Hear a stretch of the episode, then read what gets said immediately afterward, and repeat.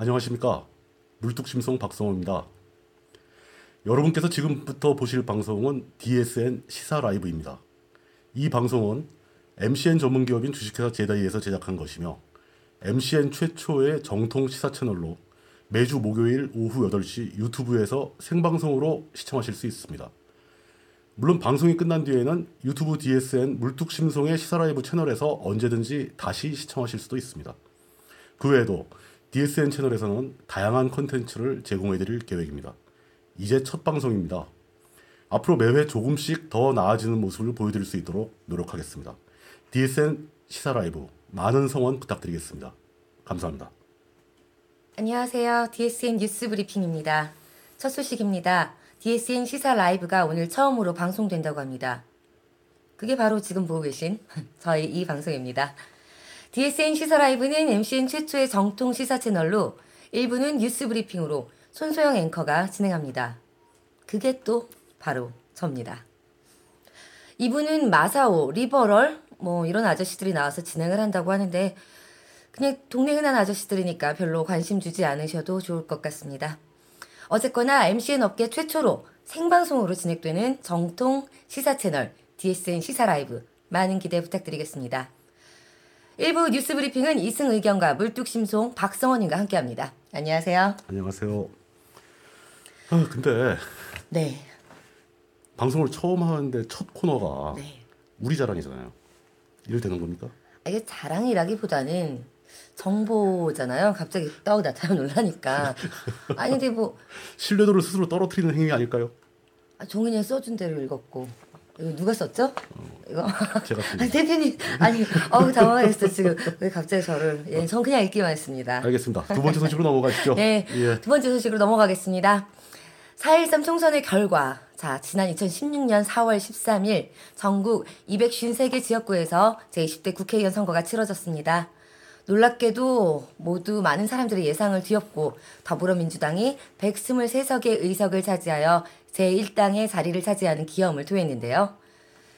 집권 여당인 새누리당은 과반수 의석 획득은커녕 122석을 차지하는 데 그쳐 제2당으로 주저앉고 말았습니다. 또한 안철수 의원이 이끄는 국민의당은 38석, 정의당은 6석, 무소속 후보는 모두 11곳, 11곳에서 당선되는 결과가 나왔습니다. 2000년에 치러졌던 제16대 총선 이후 무려 16년 만에 여소야대 전국이 재현된 것입니다. 이에 따라 각 당은 향후 전국의 방향을 두고 의견이 분분한 상황입니다. 한편 청와대는 이 놀라운 선거, 선거 결과를 받아들고 아무 말도 하지 않았다고 합니다. 정말인가요? 뭐 뭐라고 말은 했죠. 뭐라고 했죠? 뭐별 저 별말도 아니었고요.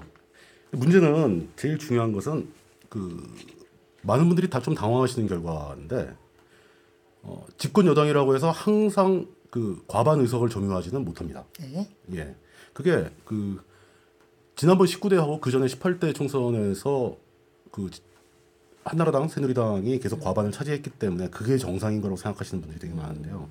사실은 그게 그 87년 이후, 그러니까 헌법이 개정된 이후에 크게 개정된 이후에 그 다음에 이어진 국회에서 여소야대였던 적이 더 많아요. 그러니까 여당이 과반수를 차지한 적이 더 적습니다. 그러니까 그게 결코 일반적인 현상이 아니고 새누리당이 과반을 먹지 획득하지 못한 것도 충분히 자연스러운 일이다. 예, 그렇게 볼 수 지금 있죠. 16년 예. 동안은 없었기 때문에 지금 모두들 그렇죠. 이렇게 당황하고 있는. 근데 그 16년 만에 만에 여소야대 중에서 음. 그 16년 이후 2004년 선거에서는 바로 열린우리당이 과반을 아, 했기 때문에 그 열린우리당이 당시 집권 여당이었기 때문에 여소야대가 아닌 거였지 네. 그때 한나라당은 작은 의석 그 지금하고 비슷한 의석밖에 못 갖고 있었어요. 예. 네. 청와대에서 별다른 얘기가 없었다는 것도 참 재미있고 신선한 어떻게 보면 일관적인 또 반응이 아니었을까 싶습니다. 청와대에서 사과를 했어야죠. 사과하는 게 맞고 그 사과를 하길 싫어하지 않습니까? 예. 그- 그게 상당히 문제가 되는 거고요. 예. 핵심은 저거죠. 그러니까 이런 결과가 도대체 왜 나왔는가? 그러니까 이번 총선은 제가 보기에는 딱 하나 그러니까 한마디로 정리할 수 있어요. 그러니까 그냥 쉽게 말씀드리자면은 새누리당이 자폭을 해서 더민주가 제1당이 됐고 더민주가 자폭을 해서 국민의당이 38석으로 넣고 네. 그러니까 여야가 모두 자폭을 한 거예요. 음, 그러니까 지금 더불어민주당은 막 쾌거다, 해냈다 이렇게 막 들떠 있을 분위기는 아니란 야, 말씀이시죠? 전혀 아니죠. 그- 그건 크게 잘못 생각하는 거고요. 그렇게 생각한다면 진짜 심각한 상황이 발생할 수도 있습니다. 예. 그이 자세한 얘기는 그 2부에 그 총선 결과를 집중 분석하는 그 그때 이제 그 골방의 현자 리버럴님과 마사오 이런 사람들이랑 모여서 그 아저씨들과 잠시만요. 예. 집중 분석이라고요? 그냥 뭐 모여서 그냥 끽끼덕거리면 술자리 농담하는 그런 자리 와 아닌가요? 그래도 그렇게 대놓고 그렇게 막 드라마 아저 아무리 아저씨들이라고 그래도 제대로 분석해요 그 아저씨들 진짜 잘하는 사람들이야 욕만 잘하는 거 아닌가요? 어, 예. 어쨌든 예. 나중에 방송- 어쩌려고 막 그렇게 막 아, 저 아, 오늘 안 만나려고요. 자, 그럼 뭐 솔직히 저도 그 완전히 아니라고 부정은 못하겠습니다 예, 다음 소식 전해주시죠 음. 지켜보도록 하겠고요. 예, 다음 알겠습니다. 소식입니다. 자, 국내 지상파 3사와 YTN 그리고 TV조선, 채널A, JTBC, MBN 등 종편과 연합뉴스 TV까지 9개 방송사가 2006년부터 또 일부는 2012년부터 북한 관영 방송인 조선중앙TV에 크게는 연간 3천만 원에서 수백만 원까지 저작권료를 지, 지급해 오고 있었다는 소식입니다. 하지만 2009년 대북경제 제재 조치 이후에는 직접 돈을 전달할 길이 없어서 송금은 하지 못하고 국내 법원에 공탁하고 있다는 것이 통일부에 의해 밝혀졌습니다. 저작권료를 지불한 방송사 중에는 개성공단을 통해 북한에 돈이 유입되어 핵실험에 사용된다고 비난해온 방송사들이 포함되어 있어 조롱을 사고 있는 중인데요. 그 와중에 MBC는 확인을 요청하는 질문에 또 답변을 거부했다고 합니다. 그거 왜뭐 좀 확인하면은 답변을 좀 하지 왜 자꾸 거부를 하는지 그 청와대부터 그러니까 다 따라가는 거겠죠 예, 트렌드인가 봐요. 예 근데 이게 참그 지금 여기 그 자막 그 그림 짤방으로는 이제 그 트위터에서 유명하신 그 미남형 찌질이님의 만평 그림이 나오고 있는데 네. 근데 저는 어, 이 사건에 대해서는 굉장히 중요한 부분 하나 짚고 넘어가고 싶습니다. 그이 방송사들이 북한의 관영 TV죠, 그러니까 조선중앙 TV에다가 저작권료를 지불하고 화면을 썼다는 것은 지극히 정상적인 일이에요. 그건 잘못된 게 없어요. 네. 그거는 웃음거리가 아니죠. 그러면 지금 근데 왜 이렇게 시끄러워지는 이유는 뭔가요? 어 그거야 이제 다른 이유 때문에 그렇다고 볼 수 있는데, 그러니까 북한의 사실 저작권료라고 해봐야 KBS, MBC 뭐 이런 지상파에서는 연간 3천만 원, 3천만 원 정도였다고 합니다. 연간 3천만 원이면 굉장히 싼 값이죠. 그렇죠. 예, 근데 가끔 보셨겠지만 그 조선중앙 TV 화면이 되게 이상하잖아요. 그 아마 지금 저희 화면하고 거의 비슷한 수준. 어머, 저 이상한가요? 그럴 건데 그거라도 3천만 원 정도는 지급하는 게 정상이고. 그 그나마 저 종편들은 300만 원 정도, 몇백만 원 정도 지급했다고 하니까 얼마인지 정확히 모르죠. 그렇게 지급하는 건 정상인데 네. 왜 이게 웃음거리가 되냐면은 그 모든 방송이 다 그랬다는 게 아니고 그 특히 종편들 위주로 그러니까 북한을 상대로 돈을 한 푼도 주어서는 안 된다는 식으로 보도를 해왔잖아요. 자기들이 방송에서는 그렇게 얘기를 하면서 어떻게 다른 사람들이 돈 주는 건 막 뭐라 하고 개성공단 폐쇄하는 거 잘했다고 막 그러고 그리고 자기들은 저작권료를 몇백만 원, 몇천만 원씩 매년 주고 그치, 고객님이 된 셈이네요. 응, 그러니까 고, 자기가 고객을 하- 저 뭐, 돈을 갖다 주고 있으면서 그다음에 또 심지어 대북 제재 조치의 결과로 돈을 못 주게 되니까 네. 그 나중에 책임지기 싫다고 해서 이제 법원에 공탁을 거는 거죠. 계속 돈을 준 거랑 마찬가지죠. 나중에 북한이 이제 경제 제재가 풀리면은 달라 그럼 바로 줘야 됩니다.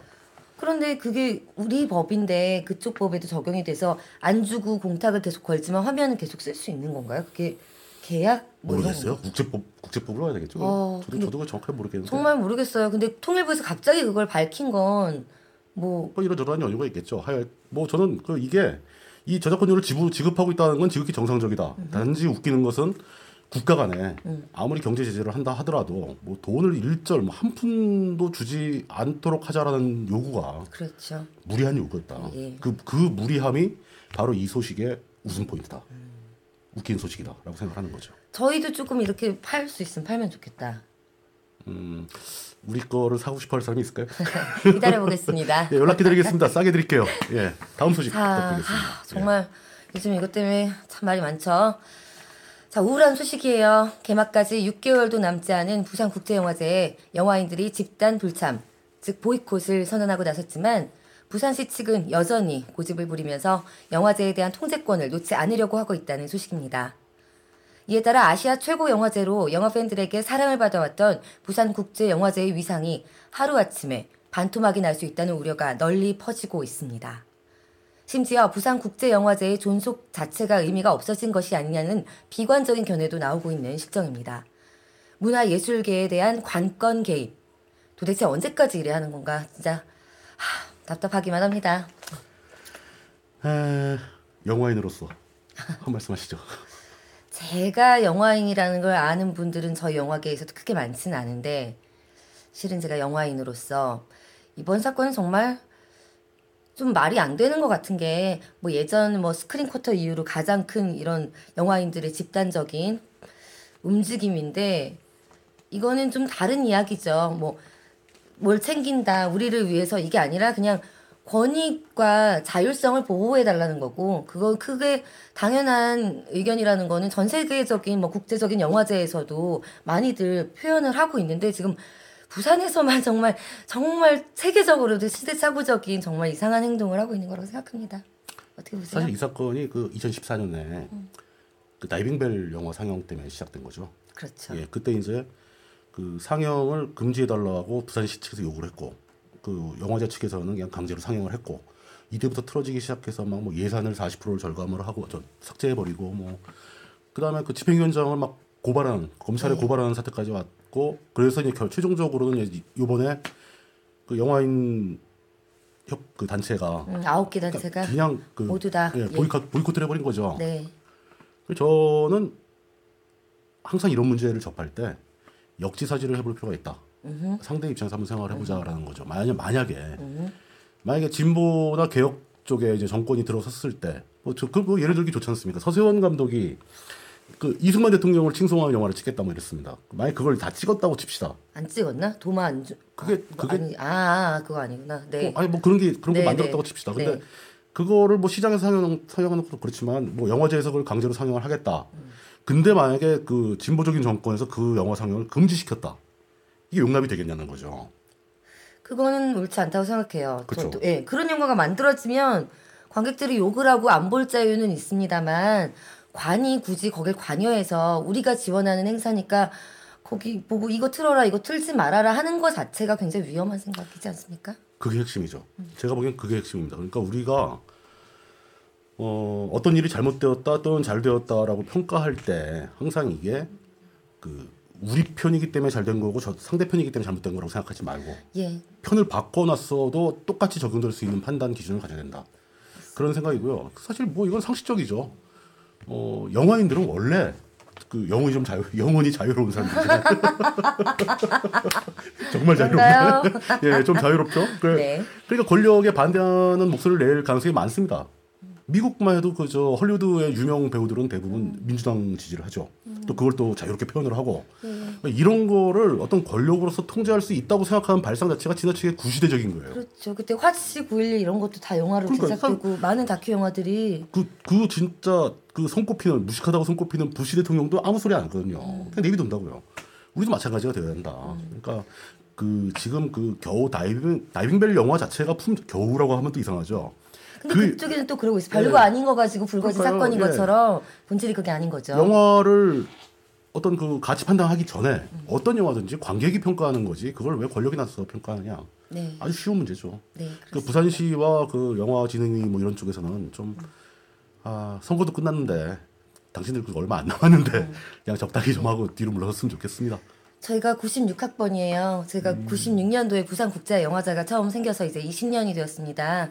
정말 많은 사람들의 피땀으로 여기까지 성장시켜 와서 대한민국의 정말 자랑스러운 아시아권 1등 영화제로 자리매김하고 있는 그 영화제 영화인들도 그냥 버리고 싶은 게 아니에요. 그렇지만 좋은 영화제를 만들기 위해서 이대로는 안 되겠다라는 말씀을 전해드리는 거고 앞으로 6개월이 남았으니까 좀 더 리즈너블하고 좀 현명한 좀 오, 예. 아 죄송합니다. 예, 그런 결과를 기다리고 있습니다.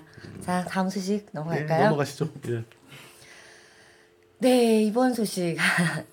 자, 최근 친정권적인 시위, 집회 전문단체 어버이연합의 차명 계좌에 전경, 전경련 명의의 억대 자금이 유입된 정황이 밝혀져 사회적 논란이 벌어지고 있습니다. 지난해 90, 9, 10월, 어, 너무 빨리 올라가면 제 고개가 올라가니까 중간 정도로 해주세요. 생방송 중에 네. 고개가 자꾸 들, 들어 올라가니까. 네, 네. 지난해 9월, 10월경에 어버이연합은 정경련 입장에 우호적인 주장을 내세우는 집회를 아주 여러 차례 개최했는데요. 그 중에서도 노동 관련법 처리 촉구 시위가 대표적이었습니다. 이 법안은 비정규직 파견 범위와 기간을 확대하는 내용을 담고 있어서 노동자에게 불리하고 재계에 유리한 법안이라는 평가를 받고 있는 법안입니다. 또한 당시 어버이연합의 계좌에서 탈북 어버이연합 의 김모 대표에게 송금된 내용도 또 확인이 돼서요. 어버이연합이 전경련의 돈을 받아 탈북자들을 시위에 동원한 것 아니냐는 추정을 가능케 하고 있습니다. 그러자 어버이연합 측에서 반론을 제기했습니다. 시사저널의 보도에 따르면 어버이연합의 핵심 인사가 청와대가 어버이연합을 못마땅하게 여겨서 공격을 하는 것 같다라는 주장을 했다는 것입니다.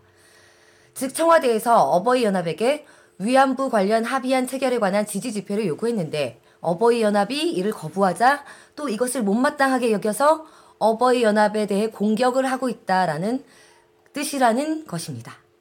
자, 이를 주도한 청와대 행정관은 보수 성향의 탈북 단체들을 직접 관리해 온 것으로 알려진 뉴라이트 집단인 시대정신의 멤버로 박근혜 정부 출범 이후 청와대에 들어가 근무하고 있는 것으로 확인됐습니다. 물론 청와대 행정관 본인은 이런 사실에 대해 일절 취재에 응하지 않고 있으며 청와대는 관련 사실을 모두 부인했습니다. 이게 복잡해요. 이래서 저랬는데 저랬다. 뭐 누가 누구를 탓하고 있는 거죠? 일단 확실한 것은 이제 저, 저 관련된 사실을 모두 부인하고 취재에 응하지 않았다. 하, 하여간 취재하기 힘든 사회죠. 아까 MBC랑 같이 그건 좀- 기조를 같이 답을 하네요. 안 해요, 답을. 자, 근데 이 사건은 좀 복잡합니다. 전 단순한 사건인 줄 알았어요. 그러니까 어버이 연합의 전경련 쪽에서 그 억대 자금이 유입됐다. 그냥 대기업들이 네, 대기업들이 돈을. 왜냐하면 이제 있겠다. 어버이 연합들 회의 그 집회하는 거 보면은 그 특히 노동법 개혁 관련 노동, 노동 법 개정안 관련한 집회할 때 보면은 그 법안이 재벌들한테 유리한 법안이잖아요. 그럼 그 찬성 집회를 한다는 것은 재벌들하고 친한 행동을 한다는 거죠. 그 사람들이 괜히 그런 걸 하겠습니까? 재벌 쪽에서 뭔가 도와줬겠죠. 이건 당연한 유추잖아요. 그 재벌 측 돈이 들어왔다. 어? 들어왔나 보다. 뭐 얼마나 들어왔겠냐. 솔직히 뭐 억대 그러면 이제 우리 입장에서는 크지만 단체나 기업의 입장에서 1억이라는 건 되게 작은 돈이거든요. 그렇게 했나 보다라고 했는데 더 중요한 것은 그 돈이 유입됐다는 사실이 밝혀진 것이 음? 청와대의 공격이었다라고 간주한다는 거죠. 라고 그들이 어버이연합에서. 어버이연합에서 네. 그렇게 주장을 한다는 거죠. 네. 그게 조금 아니 그 사람들이 맨날 청와대에서 뭐 하라 그러면 하는 사람들이 아니었나 싶은데 되는 거죠. 음. 이게 총선 결과 때문에 그런 건지 벌써 이제 그 권력이 세고 있는 건지 어, 그런 문제고 그 그쪽에서는 이제 그 이유를 댄 거죠. 청와대 쪽에서 행정관 알아요. 그거 괜찮아요? 아니 뭐 행정관 잘 하시겠지 뭐, 아, 뭐, 뭐, 어, 아, 난- 우리 방송 보겠나 설마 어머 나는 모른다. 저는 네. 모릅니다. 뭐, 뭐 베드로 같이 행동하지 마시고 어, 처음 들었어. 진짜. 예. 근데 그 사람이 그러니까 그 원래 386 운동권 출신이고 음. 그 90년대에 많이들 넘어갔죠 그때. 그 2000년대 뭐 이렇게 가지고 많이 넘어가고. 북한 인권 운동 한다고 뭐 그런 사람들이 대부분 그쪽입니다. 그리고 또 그 뉴라이트 운동하는 뭐 시대 정신 뭐 전향 386 뭐 이런 데 사람이에요. 근데 그런 사람이 어버이연합을 관리하고 또 어버이연합도 같이 하는 뭐 탈북 어버이연합 이런 것도 있거든요. 탈북자들 모임. 그런 데도 다 관리하고 그래- 그러면서 그걸 요구한 거죠. 그 위안부 관련 합의안 지지 집회를 열어달라 근데 어버이연합 측에서 보기에도 이건 너무 심한 거야. 그래서 그 발언 그대로 하자면 역풍이 불 것이라고 판단했다. 우리가 그런 시위를 한다면 아 그런 생각을 하고 예, 예. 주도적으로 움직이는 그걸 거절했다. 거구나. 그 집회를 거절했다는 거예요. 그랬더니 그때부터 청와대에서 화가 나가지고 자신들을 괴롭히기 시작했고 그 결과 정경련으로부터 돈을 받았다는 사실을 청와대 쪽에서 폭로해서 그이 소스를 준 거 아니냐. 아그 그들의 지금 그 주장인데. 어버련의 항의예요. 그러니까 항- 항의하고 있는 거예요. 그렇게. 아 정말 잘 키워야 되겠다는 생각이 드네요. 진짜 이렇게 얼마나 만약에 어떤 우호적인 관계였는데 확 거기서 이렇게 청와대 쪽 입장에서는 아 아니, 한번 말 안 잘 말 안 들으면 빈정상하죠. 사실. 예, 그러니까 집에 약간 우리 집에 이렇게 잘 지켜주는 정말 도둑을 무서워하지 않고 물불 안 가리면서 왈왈 이렇게 해주던 우리 집 만약에 반려견이 있었다면 그런데 갑자기 나한테 막 화내면 무섭잖아. 글쎄, 그게 잘 모르겠어요. 뭐 그건 뭐 그렇다 치고 어버이연합이 지금 청와대하고 사이가 틀어지는 징후가 보이는데 바로 직후에 또 어버이연합은 JTBC 상대로 소송을 준비, 저 행- 행사를 준비하고 있어요. 그러니까 이게 약간 또 한 번 돌출 발언이었다가 다시 원래 궤도로 돌아가는 걸 수도 있죠. JTBC가 자신들에 대해서 굉장히 안 좋은 얘기를 많이 했거든요. 안 좋게 들리는 얘기를. 저는 중요한 게 네. 그게 아니고 손수영 앵커도 그렇고 이 방송 보고 계시는 여러분들도 어버이연합 회원들 그 노인분들에 대해서 어떻게 생각하시는지 전 좀 궁금합니다.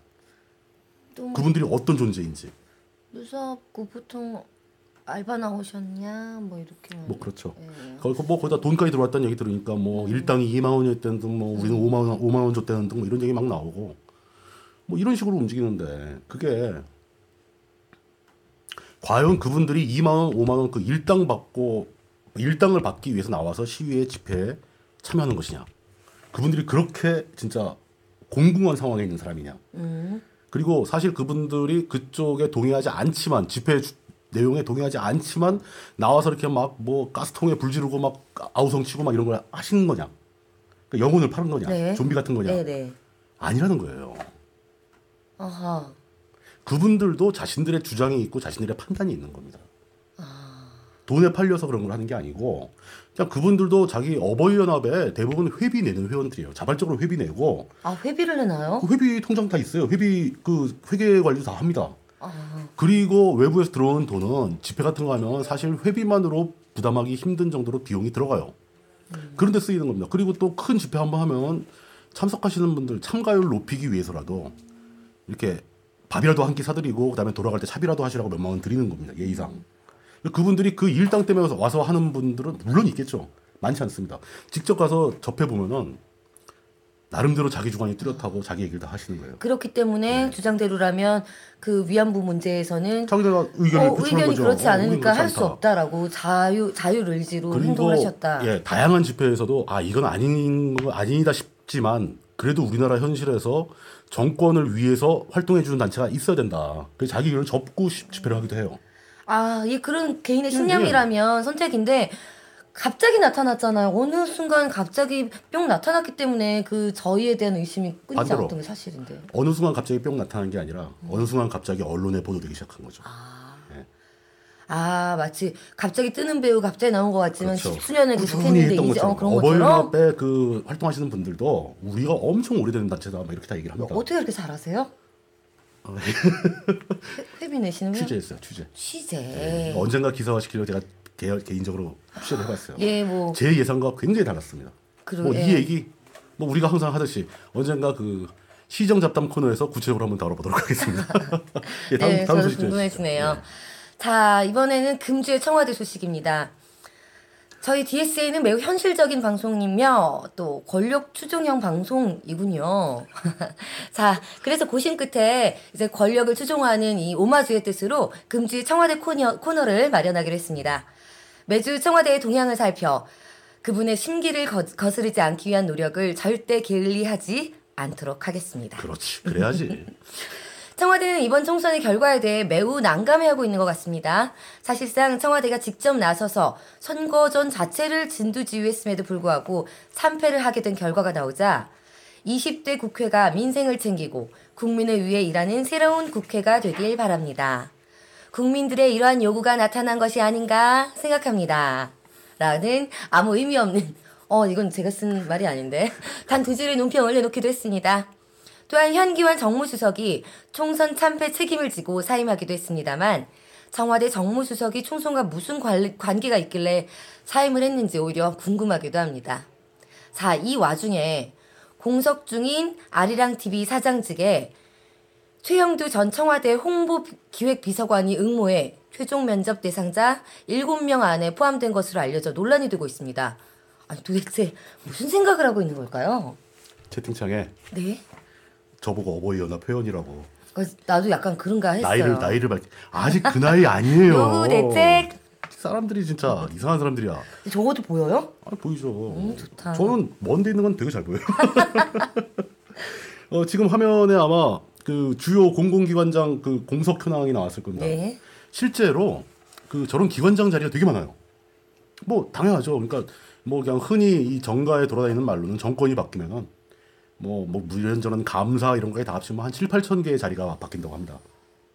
그게 사실 인사죠. 물론 그렇게 바뀐다고 해서 그 요번에 문제가 된그 아리랑 TV 같은 경우는 그 방석호 사장이 얼, 어, 얼마 전에 나왔잖아요. 그 저 외국 여행 가서 호화롭게 막 가족들 다 데리고 가서 막 하고 어, 네. 일도 안 하면서 막 뭐 그런 그래서 이제 그게 논란에서 물러난 사람인데 그 자리에 다시 또 이제 청와대 출신 이 홍보기획비서관이 비서관을 그만두고 새누리당에 공천 신청을 했는데 낙천이 되니까 거기다 꽂아주겠다.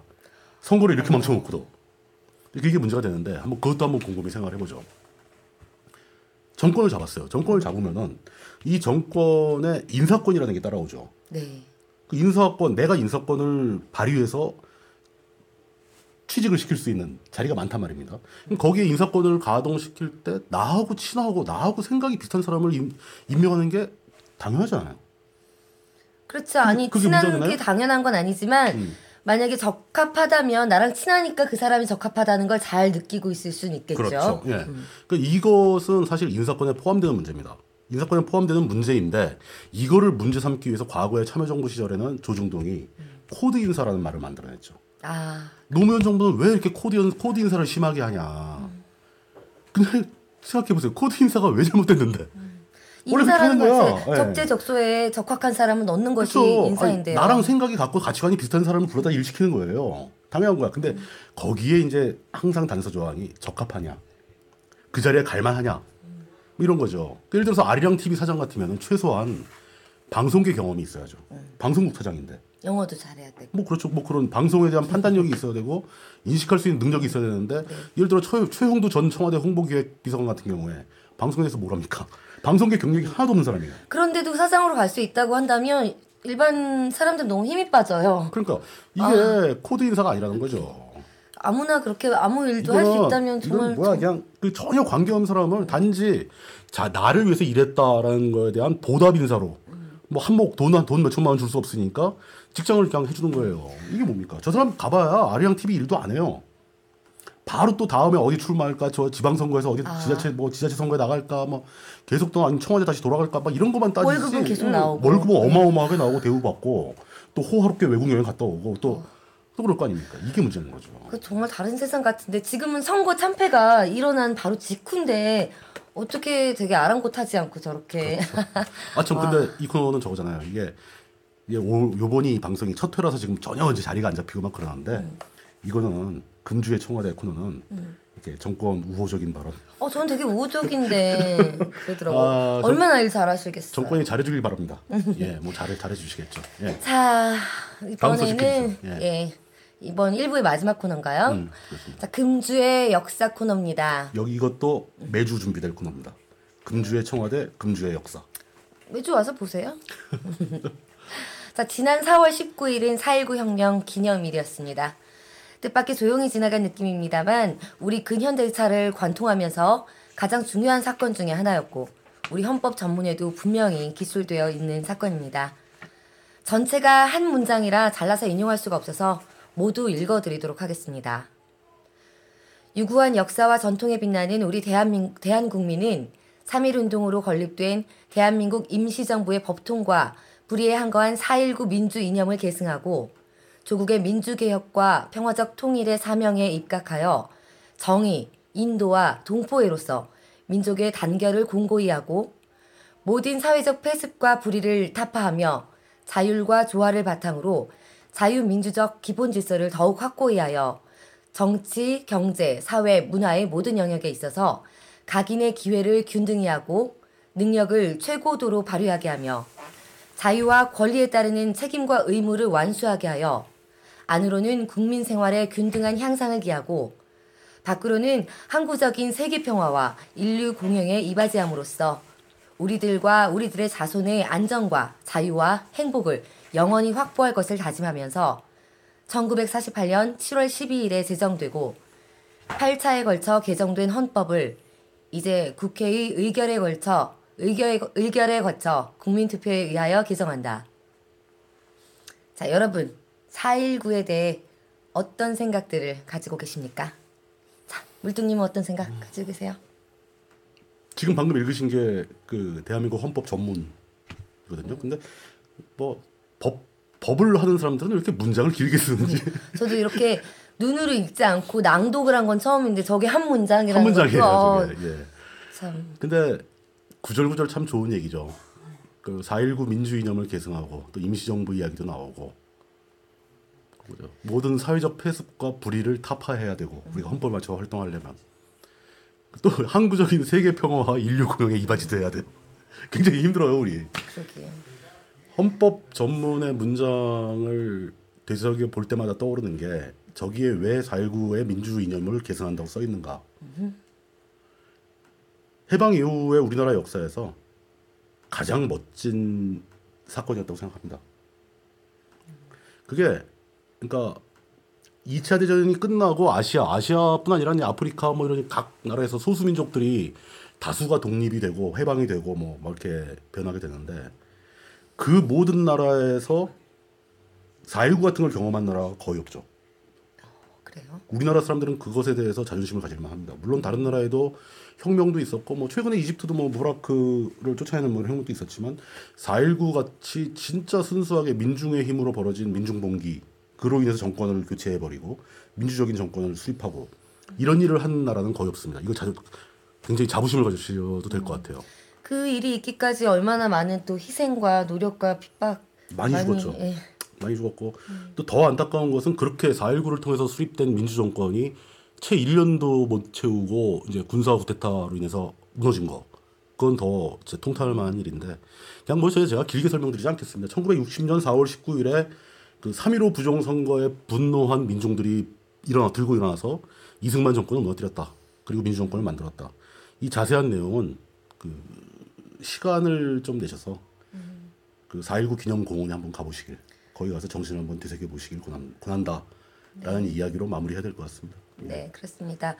교회 다니는 사람들은 성경 말씀을 따라야 하고 우리 국민들은 헌법을 따라서 다 움직여야 되는 게 아닌가 이게 상식적인 거 아닌가 이게? 정치인들이 헌법을 안 지키는데 국민들 보고만 지키라고 그러면 어떻게? 정치인들이 네. 헌법을 막 무시하잖아. 네, 정치인들도 저희 헌법에 나와 있는 저 정신을 좀 댓글이요? 어, 녹화 느낌이 나는 생방입니다. 뭐 이런 일도 있고. 제가 너무 로봇처럼 딱 아 이게 완벽하게 해서 첫 그런가? 판이라서 저희도 지금 정신 없어요. 정신 없고.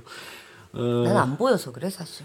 그, 그 이거하고 또 2부는 또 완전히 달라질 겁니다. 2부는 좀 자유로운 분위기일 거고 제가 일부러 이렇게 한번 해보는 거예요. 좀 뭔가 있어 보이려고. 나한테 시켰잖아요. 그 나 때문에 지금 분위기 나빠진 거 아니죠? 저 손소영 손소영 거 굉장히 잘하시죠? 네. 예, 잘하셨어요. 굉장히. 어디 봐봐. 잘했다고 다들 써봐요. 아, 손소 그 아까 저도 나왔어요. 손소영 앵커만 클로즈업하고 네. 물뚝은 하지 말라고. 네. 사람이 그러면 안 됩니다. 누구예요, 그거? 에 그렇습니다. 저 어떻게 이렇게 그 처음으로 일부를 준비해 봤는데 뭐 이런저런 기술적인 문제도 굉장히 많이 겪었고 저희 진행도 아주 엉터리였을 거예요. 대신 저희가 확실하게 말씀드릴 수 있는 것은 매주 조금씩만 나아지겠다.